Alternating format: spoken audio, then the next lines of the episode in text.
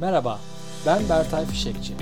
Ofisin Şifreleri podcastında çalışan bağlılığı, ekip liderinin zorlukları ve beceri gelişimi, kariyer yolculukları ve ofis dünyasının şifrelerini çözme hakkında konuşuyor, bazen de konuklarımı ağırlıyorum. Herkese iyi akşamlar. Ekim ayının son haftasına geldik. LinkedIn'deki sesli buluşmalarımın 29.sunda birlikteyiz.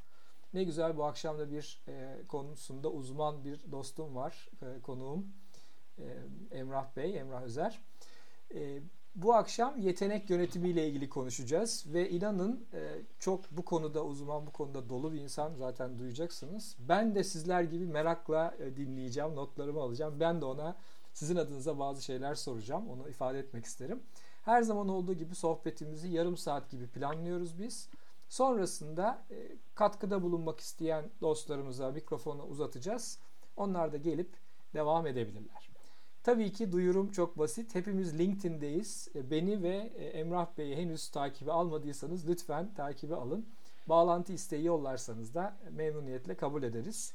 Sizleri tanımaktan büyük memnuniyet duyarız. Evet Emrah Bey yavaş yavaş başlayalım. Ne dersiniz? Olur harika olur. Tamam çok güzel.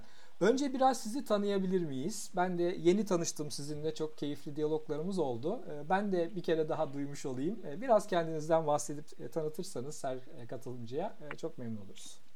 Tabii tabii memnuniyetle ya. Aynı duyguları paylaşıyorum ben de sizinle. Ben bir kısa özet geçeyim isterseniz. Önce eğitimden başlayayım. Ben lisans ve yüksek lisans eğitimi işletme alanında yaptım. Hmm. E, doktora eğitimi çalışma ekonomisi ve endüstri ilişkileri bölümünde tamamladım. Doktora tezim Bugünkü konuşmamıza da konu olan yetenek yönetimi konusunda. Ee, işte 2000'lerin ortasından bu yana yani yaklaşık 20 yıldır insan kaynakları profesyonel olarak çalışıyorum. Danışmanlık sektöründe çalışmaya başladım. Bugünkü adı insan bilim. O zamanlar Tabula Rasa danışmanlıktı. Hmm. Firmanın ismi. Kulakları çınlasın. Değerli büyüğüm Zeki Eser'le bu yolda, yolda yürümeye başladım. Halen de dostluğumuz devam ediyor. Sonra Vika grubu, OYAK Genel Müdürlüğü, Promer Mühendislik gibi şirketlerde farklı rollerde görev yaptım. Son durak yine danışmanlık sektörü oldu. İki yıl kadar önce kendi danışmanlık şirketimi kurdum. Çok güzel. Ee, özet olarak profesyonel deneyimim stratejik insan kaynakları yönetimi alanında. Akademik ilgi alanım ağırlıklı yetenek yönetimi. İşte danışmanlık faaliyetlerinde bu iki farklı tecrübemi sentezleyerek hizmet vermeye çalışıyorum firmalara. Çok güzel, ne kadar güzel. Eminim e, sizin de çalışan firmalarda e, keyifli ve geliştirici süreçleri görüyorlardır sizinle birlikte. Evet ama onu amaçlıyoruz. Çok güzel, çok teşekkürler. Şimdi biraz yetenek yönetimi konusuna girelim yavaş yavaş. E, yetenek yönetimini ben çok duyuyorum. Benim için çeşitli anlamları var. Ee, tabii sizden daha ayrıntılı duymak istiyorum. Hani benim için bir e, işin e, insan kaynakları tarafında ve iş sahipleri tarafında yeteneklerin bir havuzunun oluşturulması değil mi? Bir sonraki rollerin belirlenmesi, bir kariyer çizgisinin ortaya çıkması ve bunun şeffaf, düzenli, takip edilebilir bir şekilde bir şirket politikası olarak oluşturulması ve çalışanların kendi hayatlarında, kendi kariyerlerini planlamalarında bu tür bir sistemi kullanabilmelerini anlıyorum bir taraftan. Bir taraftan da tamamen çalışan olarak e, yaklaşıyorum ve e, kendi kariyerimizi planlarken bu yetenek yönetiminin özelliklerinden, süreçlerinden faydalanmalıyız. Daha kendi kariyerimizin farkındalığını yükseltmeliyiz diye de bir taraftan düşünüyorum. E, siz bunu nasıl tanımlıyorsunuz öncelikle? Bu kavram nasıl ortaya çıktı? Arka planında nasıl e, düşünsel yaklaşımlar rol oynadı? E, buradan başlayalım derim. Valla Bertay Bey öncelikle e, o kadar güzel özetlediniz ki e, bu yetenek yönetimi konusu çerçevesini, tanımını yapması biraz zor bir konu. Hmm. E, o bakımdan sizin yaptığınız e, tanım e, güncel tanımlara e, bir hayli e, benziyor. Şimdi bu konu çok da aslında yeni bir konu değil. E, 25 yıla yakın bir geçmişi var. E, fakat e, yayına katılmadan önce bir e, Google Scholar'dan bir baktım. 2 milyon 600 bin arama e, cevap geliyor. E, talent Management'ın yani yetenek yönetimi İngilizcesine girdiğimde. Dolayısıyla bir hayli e, akademik dünyada ve iş dünyasında popüler olmuş bir konu. E, şimdi nasıl ortaya çıktı dersek bu konu, e, 2000'li yılların başında e, bu konunun çok popüler olmasında önemli rol oynayan bazı aktörler e, oldu. Bunların başında McKinsey danışmanlık şirketini e, görüyoruz. McKinsey danışmanlık şirketi e, aslında e, yetenek savaşları olarak biz Türkçe'ye çevirdik ama yetenek için savaş diyebileceğimiz e, Talent for e, War for Talent adıyla bir yayın, bir kitap e, yazdı. Bu e, Harvard İşletme Okulu'nun yayın organından yayınlandı ve bayağı bir popüler oldu o dönemde. Bu e, popülaritenin bir diğer kahramanı da o zaman e, GE firmasının ünlü CEO'su Jack Welch. Tabii ki. E, ve e, o zaten bu konuyu çok popüler hale getirdi ve aslında kendi liderlik becerilerinin büyük bir kısmını da e, bu konuya dayandırdı. E, en önemli gündem olarak bunu getirdi. Ama o dönem çok tartışmalı olaylar yaşandı. Hatırlayacak olursak yani 20 yılın üzerinde tecrübesi olan meslektaşlarımız hatırlar. Bu Enron e, krizi e, patlak verdi. E, bir kısım akademisyen o dönemin işte öne çıkan bu yetenek savaşları yaklaşımının burada rol oynayıp oynamadığını tartıştılar. E, ve e, bir anda e, tartışmalar çığ gibi büyüdü özellikle akademik alanda. Neden tartışıldı bu? Şimdi yetenek için savaş ya da yetenek savaşları dediğimiz zaman bunun birkaç tane cephesi ortaya çıktı. Birinci cephe bir kere bu anlayış ilk çıkış anlamında yani primitif olarak e, şirketlerin, kurumların dışarıdaki yeteneği keşfedip çekmeye odaklanmalarını sağlık verdi. Hmm. E, bu tabii e, bir o zaman için bir paradigmaydı. Bu sefer ister istemez kendi çalışanlarının bir noktada ihmal edildiği hmm. e, öne sürüldü. İkinci cephe içeride bir cephe açıldı. Bu da şu oldu. Yetenek yönetimi uygulamaları e, bugün zorunlu dağılım modeli dediğimiz bir performans yönetim sistemi olarak kullandığımız işte liselerde, üniversitelerde hatırlarız e, çan eğrisi e, modeli. Yani e, ortak performans kriterlerine göre değil de çalışanların birbirlerine göre kıyaslandığı bir e, ortamı getirdi. Tabii bu ikinci tartışma noktasını e, öne çıkarttı. Burada tamamen e, çalışanların birbirini rakip olarak gördüğü, işte e, bu rekabetin e, e, bir fayda yarattığını önermesine dayanan bir yetenek savaşları e, yaklaşımıyla ortaya çıktı. Tabii bu son 25 yılda bir evrim geçildi. Belki ona da e, değiniriz ama ilk çıkış noktası bu oldu. Şimdi e, birkaç düşünsel akımdan etkilendi yetenek yönetimi. Birinci olarak Pareto yaklaşımından etkilendi. E, bu da güçlü bir önermeydi. Çünkü Pareto yaklaşımı dedi ki e, özellikle gelir dağılımı üzerine kurulu yaklaşım. E, nasıl ki e, ülkelerin gelirlerinin e, yüzde sekseni nüfusların yüzde yirmisi tarafından paylaşılıyorsa bu genellemeyi performans üzerinden e, kurdular ve dediler ki şirketlerin performansının yüzde sekseni ya da büyük kısmı çalışanın azınlık kısmı tarafından yapılır. Yani burada bir asimetri vardır. Bu bir önerme. Bunu haksız görmek çok e, mümkün değil. Hakikat e, tarafı var ama retorik bir söylem. Hmm. Yani bunun e, arka tarafında sistem kurgulamak çok e, mümkün değil ama bu, bu tip işte rekabete dayalı sistemler kurgulandı. Bir diğer söylem Yine o dönemin meşhur e, yaklaşımlarında meritokrasi yaklaşım yani liyakate e, dayalı yönetim sistemi. Bu da bu yöntemde bize diyor ki insanlar dil, din, ırk, cinsiyet, etnik köken açısından eşittir. Ama yetkin olan, kabiliyetli olan, tecrübeli olan, bilgi olan değerlidir ve öndedir. Şimdi bu iki e, düşünsel dayanak yetenek yönetiminin e, tabii popülaritesini e, perçinledi.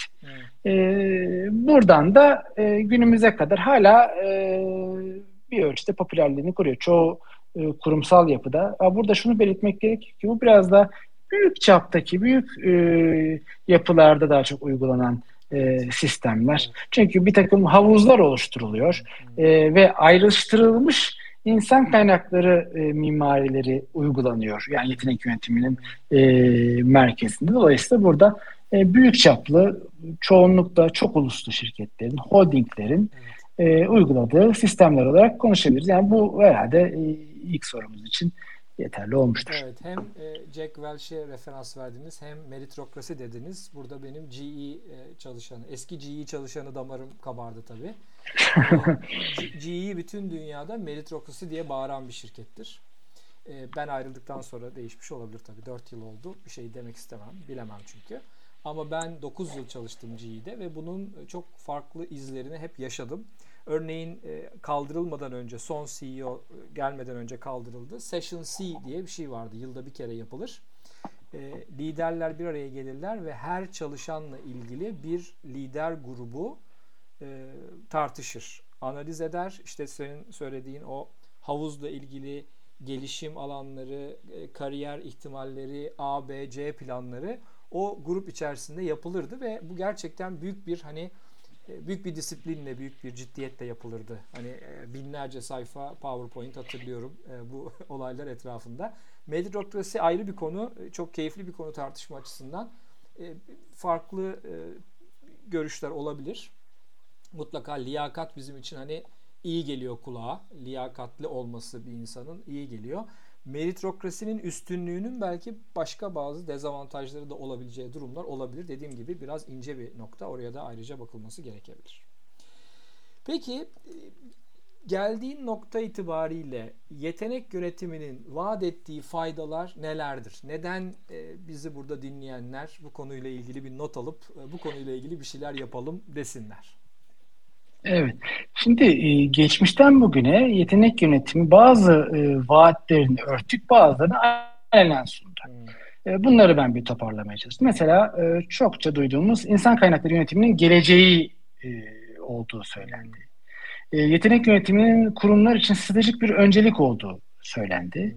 Ee, bir altını çizebiliriz isterseniz hemen akabinde. Rekabet üstünlüğüne bir, yani yetenek yönetimi uygulamalarının kurumlara bir rekabet üstünlüğü sağladığına dair bir hmm. e, söylem oldu.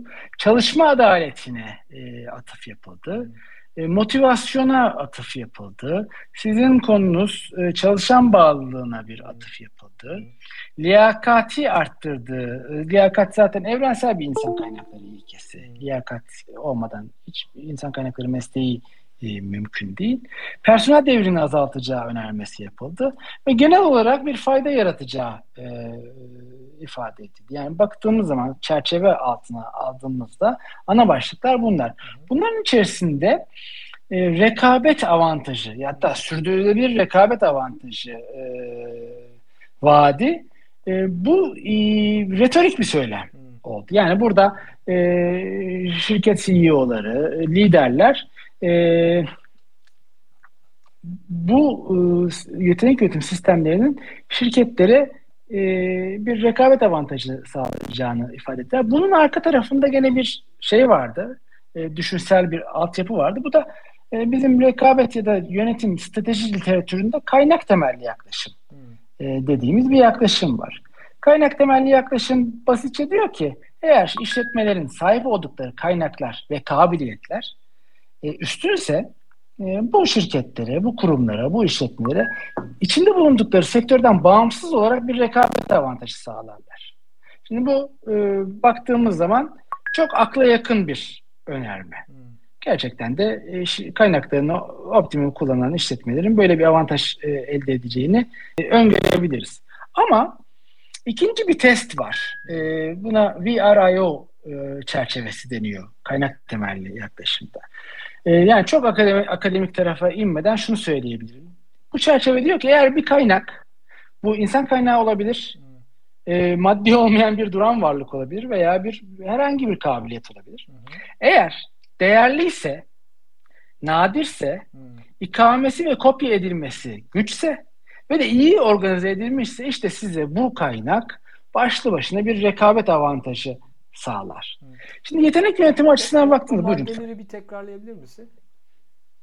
Tabii. Eğer herhangi bir kaynak bir işletmenin sahip olduğu kaynak içinde bulunduğu sektörden bağımsız olarak değerliyse değerliyse na, nadirse nadirse az bulunursa nadideyse belki de evet. evet. E, ikamesi ve kopyalanması güç ise tamam ve de iyi organize edilmişse, iyi örgütlenmişse tamam, işte bu kaynak sizin için bir e, rekabet avantajı kay e, yaratır. Hı hı. Şimdi yetenek yönetimini bu teste tabi tuttuğumuzda şurası açıktır ki şimdi iki türlü iki şekilde tutabiliriz bu sistem, bu testleri yetenek yönetimi. Bir, hı hı. sistem olarak yetenek yönetim sistemi. iki yetenekler olarak e, yani yetenek yönetiminin konusu olan yetenek yönet yetenek havuzu hı. veya e, şirketin yetenekleri. Hı. Şimdi her iki sistem içinde bu testi uyguladığımızda değerli mi? Evet değerli. Hmm. Hem sistem değerli hem yetenekler değerli. Zaten e, potansiyelleri ve performansları sayesinde o e, şeyi o e, yetenek olma sıfatına haiz olmuş. Yetenekler için koşuyor. Zaten sistem böyle. E, fakat e, nadir mi? Nadir. Evet her yerde bulamazsınız. Pareto analizi, Pareto çerçevesi bugün hala geçerliğini devam ettiriyor. Ama ikame ve kopya edilemezlik tarafı hmm. işte orası biraz fail ediyor. Neden? Şimdi bu sistemler o kadar e, iyi uygulamalar işte yabancı e, uygulamada best practice haline geldi ki bugün zaten bunları uygulamayanları dövüyorlar yani. Hmm. Sonuçta e, bunlar çok yaygın. İşte Ninebox'lar, e, e, ikame, e, iş, iş gücü ikame, e, katma değer matrisleri falan bunlar çok e, kopya edilebilir ve birebir uygulanabilir sistemler. Hı Dolayısıyla bu sistemlerin sistem olarak baktığımız zaman ikame ve kopya edilemez tarafı biraz soru işareti. Hı. Bir diğer konu yetenek tarafında ise bu yetenekler eğer sizin ana konunuz olan çalışan bağlılığıyla o kuruma bağlılık duymuyorsa hmm. o kurumun e, artık kabiliyeti haline gelmediyse hmm. e, kendi e, namına hareket eden ve sadece e, e, kendi menfaati için e, çalışan bireylerden oluşuyorsa hmm. zaten e, bu rekabet avantajının söz konusu olması mümkün değil. Evet. İşte bu çerçeve burada çatlak vermeye hmm e, başladı. Ve de tabii bir diğer konuda iyi organize edilmiş olması hmm. gerekiyor. Burada şunun altını çizmek gerekiyor. Yetenek yönetimi gibi, performans yönetimi gibi, işte e, işveren markası yönetimi gibi konular e, insan kaynakları yönetiminin evriminde biraz son halkaları oluşturuyorlar. Yani e, kurumların belli bir evrim geçirmeleri, belli altyapı uygulamalarının devreye almaları gerekiyor ki bu üst yapı uygulamaları çalışsın. Yani bu üst yapı uygulamalar için belli referanslara ihtiyacınız var sizin. Yani mesela yetkinlik havuzunuz gibi, görev tanımları gibi, e, hedefler gibi. Yani o referanslar oluşmadan bunları uygulamanız e, çok faydalı e, değil ve mümkün değil aslında. Dolayısıyla ikame ve kopya edebilirlik ve organizasyon şartları soru işareti olarak e, karşımıza çıkıyor. E, yetenek yönetiminin rekabet e, avantajı yaratma vaadi açısından. Hmm. E, yani bunları e, e, ifade edebiliriz bu noktada. Tamam, peki çok güzel. Ee, peki biraz da öbür taraftan bakmanızı rica etsem. Yani e, tabii bunu nasıl ayıracaksınız bilmiyorum. Hani e, şirketlerin e, çalıştırdığı insan sayısına göre veya büyümeyi planladıkları noktadaki ihtiyaç olacak olan yeteneklere göre mi ayırsınız? Nasıl ayırsınız bilmiyorum ama peki böyle bir sistemin e, zararları veya riskleri var mıdır? Varsa nelerdir? Öyle sorayım, öyle devam edeyim. Şimdi e, benim hani bu sektörde 20 yıla yakın bir tecrübem oluştu. Bu tecrübe bana şunu öğretti. Kendi bizzat gözlemim yani bu akademik e, bilgi değil. İnsan kaynakları sistemleri veya yönetim sistemleri veya adına ne derseniz deyin. Bu tip sistemlerin nötr bir etkisi yok. Ya fayda sağlıyorlar ya zarar veriyorlar. Ve e, özellikle üst yapı uygulamaları öncelikle e, çalışabilmeleri için, fayda sağlayabilmeleri için kendinden önce e, başarıyla kurulmuş bazı alt sistemlere ihtiyaç duyuyorlar. Dolayısıyla burada reçete çok önemli. Hmm. Öncelik sonralık ilişkisi çok önemli ve disiplin çok önemli. Öncelikle onu söyleyeyim. İkinci konu Şimdi şöyle düşünebiliriz e, Bertay Bey. Yani birin, birilerine siz yetenek diyorsanız hmm. ve bu azınlıksa, bu kişiler azınlıksa siz çoğunluğu aslında yetenek demediğiniz kişilere söylediğiniz şey siz yeteneksizsiniz hmm. de diyor olabilirsiniz. Hmm. Yani bu tersten bakınca sizden biraz önce dedi ya, tersten bakınca bunu da ifade ediyor olabilirsiniz. Artı e, akla gelmeyen hususlar.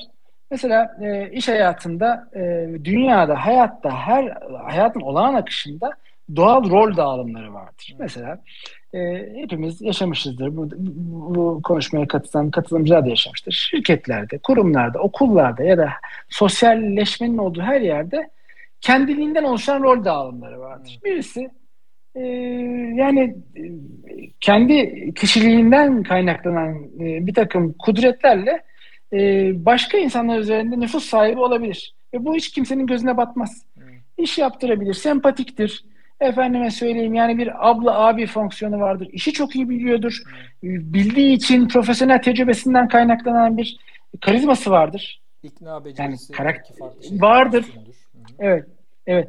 Ama siz o kişiyi eğer yetenek olarak işaretlerseniz işte burada o kişiyi korumak çok e, önemli bir e, rol haline geliyor, görev haline geliyor. Çünkü bu kişiyi siz işaret ettiniz bir kere ve e, e, hedef tahtasına yerleştirdiniz. Tabii bunun e, mobbing gibi efendime söyleyeyim başka e, boyutları olabilir veya bu havuzlardan yeten, yöneticiler yerleştirmeye başladınız. Burada e, otoritenin sarsılması. Bunları bizzat ben kendi iş hayatı, hayatımda da gözlemledim. Bu arada sadece hani evet e, akademi de e, literatür de buna işaret ediyor ama bunlar gerçekten oluyor. Yani burada bu sistemleri o kadar e, incelikle uygulamanız gerekir ki e, bir kere hem yetenek olarak seçmediğiniz çalışanlarınızı koruyabilin. İkincisi yetenek olarak seçtiğiniz çalışanlarınızı koruyabilin. Yani çalışma barışını koruyabilin. Evet. Ee, yani bu bu e, yani çok önemli bir e, konu.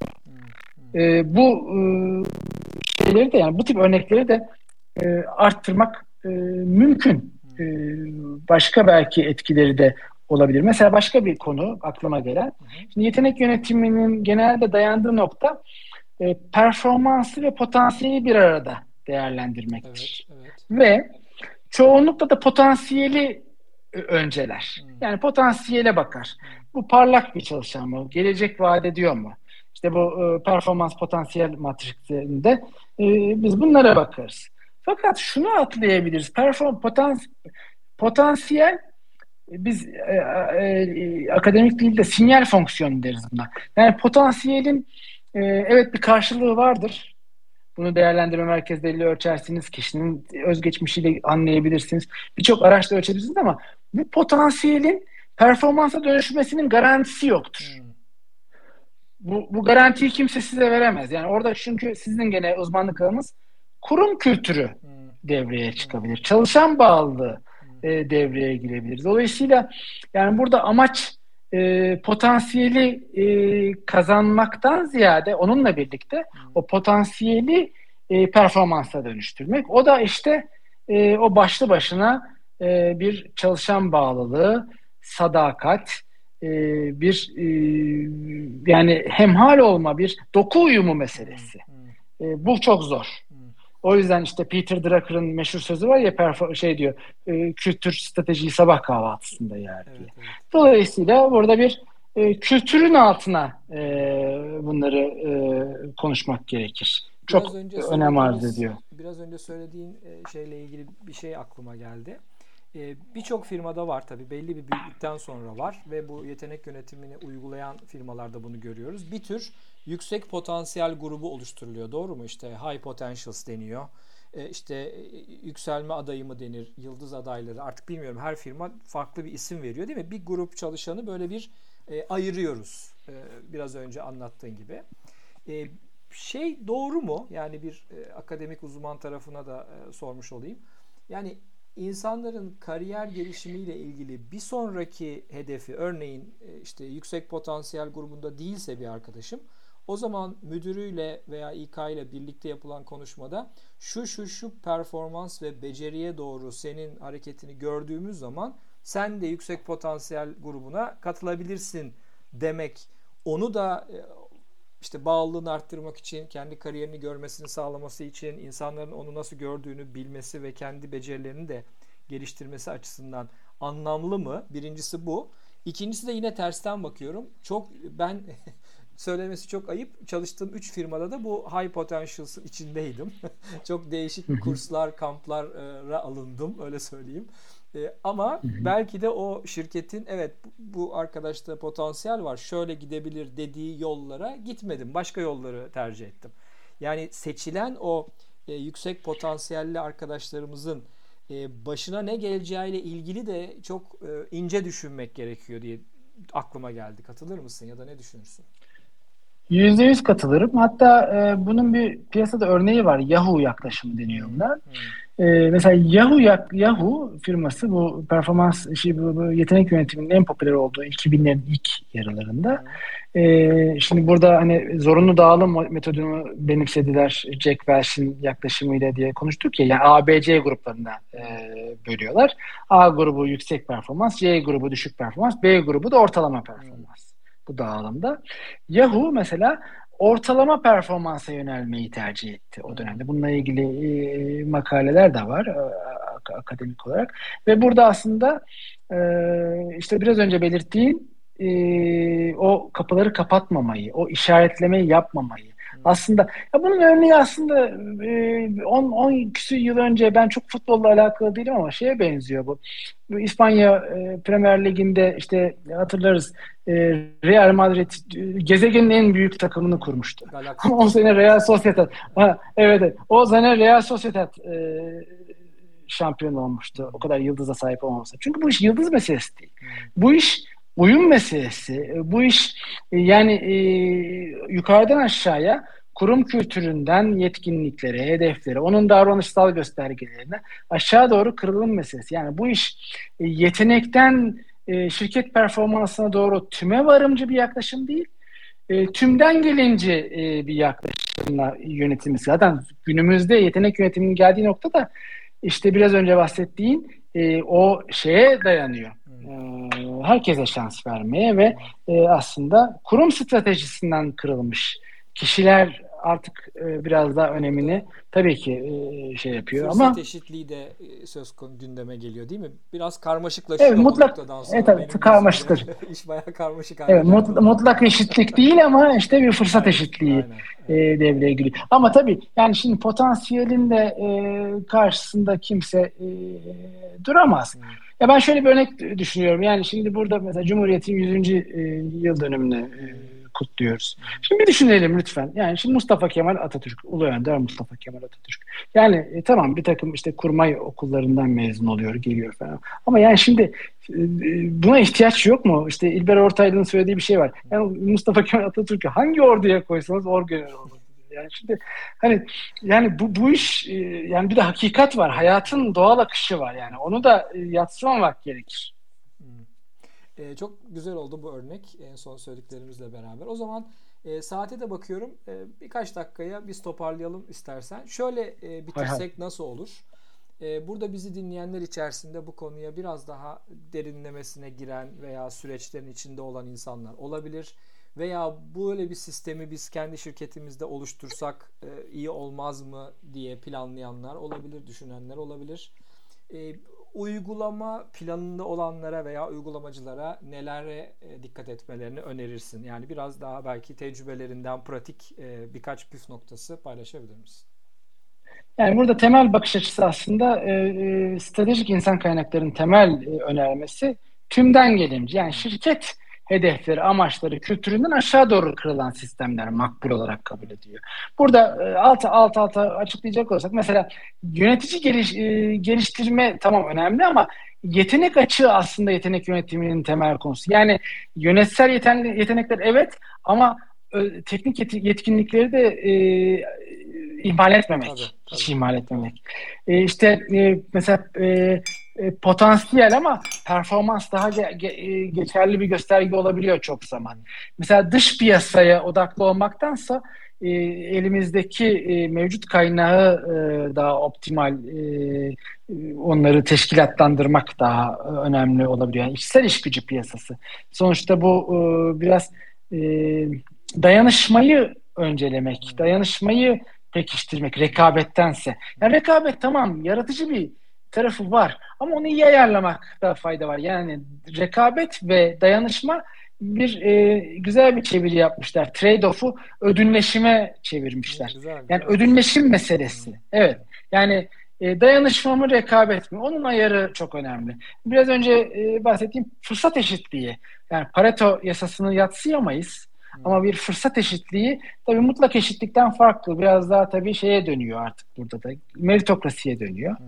E, yeteneğe göre pozisyon mesela Jack Welch'in meşhur sözümüz ben yeteneği gördüğüm anda alırım ona göre pozisyon yaratırım diyor açık açık. Hmm. Ama günümüzde e, pozisyona göre yetenek. Yani buradaki işte e, organizasyonel e, teşkilatlanma, yapılanma önem arz ediyor.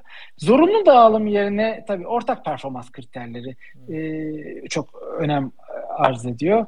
Ve işte bu best practice dediğimiz evrenselci uygulamaların kıymetini biliyoruz ama onlar, onlarla beraber yani durumsalcı, şirkete özel, e, kendi dinamiklerine özel işte best fit olarak adlandırılan uygulamalar ve işte biraz önce de kültürün işte biraz daha e, dayanışmacı, kapsayıcı e, olması. E, yani kurum olarak bu hatta Darem Acemoğlu'nun kurumlar tezine kadar gider. Kapsayıcı e, kurumlar e, oluşturmak ve e, her pozisyon için değil belki yetenek yönetimi. Yani burada yetenek savaşları her pozisyonda kıran kırana bir yetenek yönetimini e, salık veriyordu ama günümüzde artık e, kritik pozisyonlar evet, için yetenek yönetimi. Bununla, evet, yani kritik pozisyonlar için, şirket için stratejik önemli olan e, pozisyonlar için e, biraz daha. Çünkü bunlar e, aynı zamanda da e, çok ciddi bütçe gerektiren ve e, kaynaklara ulaşım anlamında da çalışanlar arasında asimetri yaratan Tabii. uygulamalar. Dolayısıyla böyle özetleyebiliriz. Çok güzel, çok teşekkür ederim. Bayağı bir tarafı akademik olan bir konuyu bence çok e, güzel, akıcı, anlaşılır şekilde e, özetledin. Çok teşekkür ederim. Hani ben de ben teşekkür ederim. Ev sahibi